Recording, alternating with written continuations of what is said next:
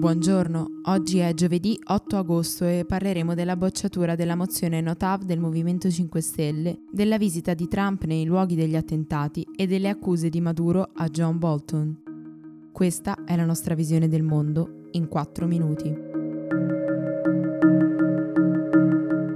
Ieri mattina il Senato ha bocciato la mozione presentata dal Movimento 5 Stelle per chiedere al Parlamento di bloccare la costruzione della TAV. I voti favorevoli sono stati 110, i contrari 181, provenienti dai partiti di opposizione ma anche dalla Lega, alleato di governo e convinto sostenitore dell'opera. È stata respinta anche un'altra mozione contraria presentata da Liberi e Uguali e approvate invece tutte quelle a favore.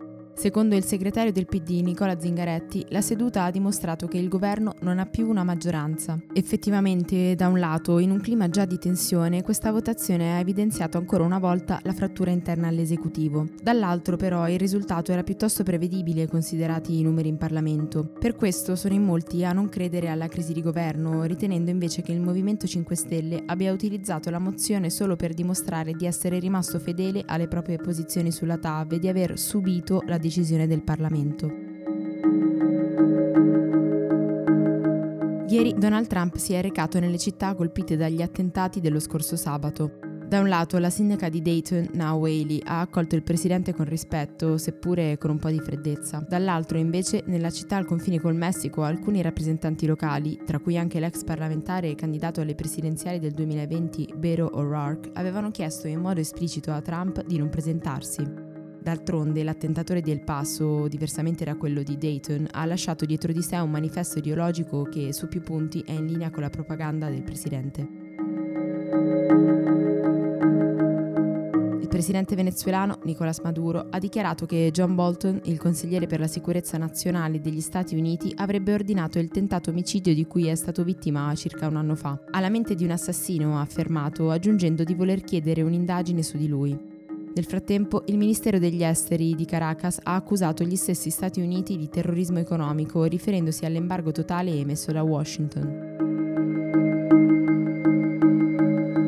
La situazione a Hong Kong è la più grave da quando nel 1997 è tornata sotto la sovranità cinese. Lo ha dichiarato il capo dell'ufficio di gabinetto di Pechino, Zhang Xiaoming, sottolineando le preoccupazioni del governo cinese per le proteste che proseguono sull'isola da ormai due mesi.